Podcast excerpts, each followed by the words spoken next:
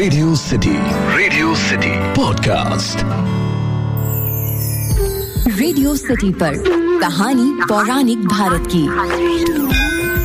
आपने अक्सर लोगों को वैकुंठ धाम के बारे में बात करते सुना है लेकिन वैकुंठ धाम कहाँ है और कैसा है? इसके बारे में आज बात करते हैं। रेडियो सिटी पर मेरा नाम है अखिल और आप सुन रहे हैं कहानी पौराणिक भारत की। ये एक ऐसा पॉडकास्ट है जहाँ मैं आपके लिए रामायण, महाभारत, पुराण, लोकगीत लोक कथाओं से ऐसी कहानियाँ लेकर आता हूँ, जिनके बारे में ज़्यादातर लोग नहीं जानते। वैकुंठ का शाब्दिक अर्थ होता है जहाँ कुंठा ना हो। कुंठा का मतलब इसे ऐसे समझिए जहाँ निष्क्रियता ना हो, निराशा, हताशा, आलस्य, दरिद्रता, जहाँ ये ना हो, वही वैकुंठ है। कहते हैं कि मरने के बाद पुण्य कर्म करने वाले स्वर्ग या वैकुंठ जाते हैं। हालाँकि वेद ये नहीं कहते हैं कि मरने के बाद लोग स्वर्ग या वैकुंठ जाते हैं। वेदों में मरने के बाद की गति के बारे में उल्लेख मिलता है और मोक्ष क्या होता है, इस पर ज़्यादा चर्चा की गई है। लेकिन आज बात करते हैं कि वेद पुराणों और बाकी मान्यताओं के हिसाब से वैकुंठ धाम कहाँ है। हिंदू धर्म के अनुसार कैलाश पर महादेव, ब्रह्मलोक में ब्रह्मदेव और उसी तरह भगवान विष्णु वैकुंठ में निवास करते हैं।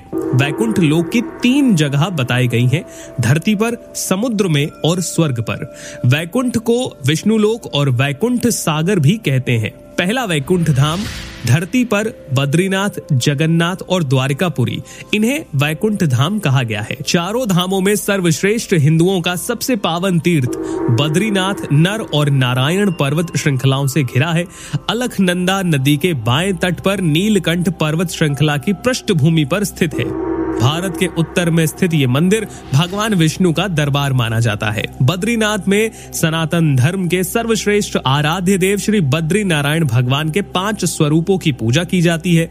विष्णु के इन पाँच स्वरूपों को पंच बद्री के नाम से भी जाना जाता है, जो है श्री विशाल बद्री, श्री योग ध्यान बद्री, श्री भविष्य बद्री, श्री वृद्ध बद्री और श्री आदि बद्री। बद्रीनाथ के अलावा द्वारिकापुरी और जगन्नाथपुरी को भी वैकुंठ धाम कहा जाता है।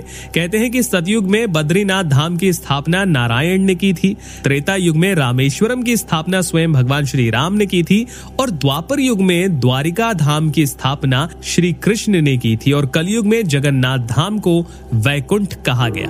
पुराणों में धरती के वैकुंठ के नाम से अंकित जगन्नाथपुरी का मंदिर पूरी दुनिया में प्रसिद्ध है। ब्रह्म और स्कंद पुराण के अनुसार पुरी में भगवान विष्णु ने पुरुषोत्तम नील माधव के रूप में अवतार लिया था। बात करते हैं दूसरे वैकुंठ धाम की। दूसरे वैकुंठ की स्थिति धरती से बाहर बताई गई है।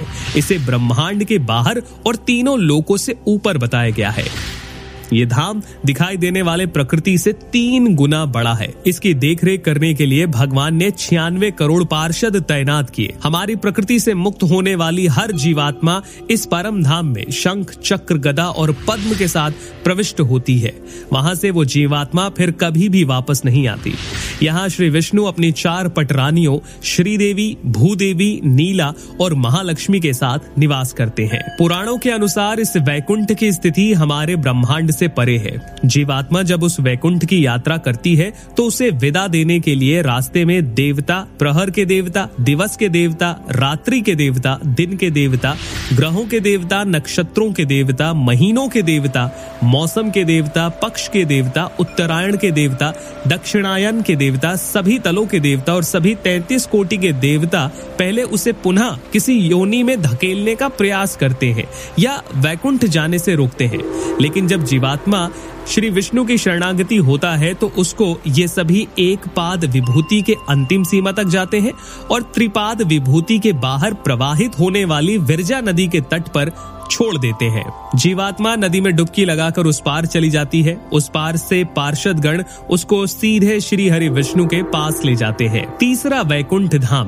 भगवान श्री कृष्ण ने द्वारिका के बाद एक और नगर बसाया था, जिसे वैकुंठ कहा जाता है।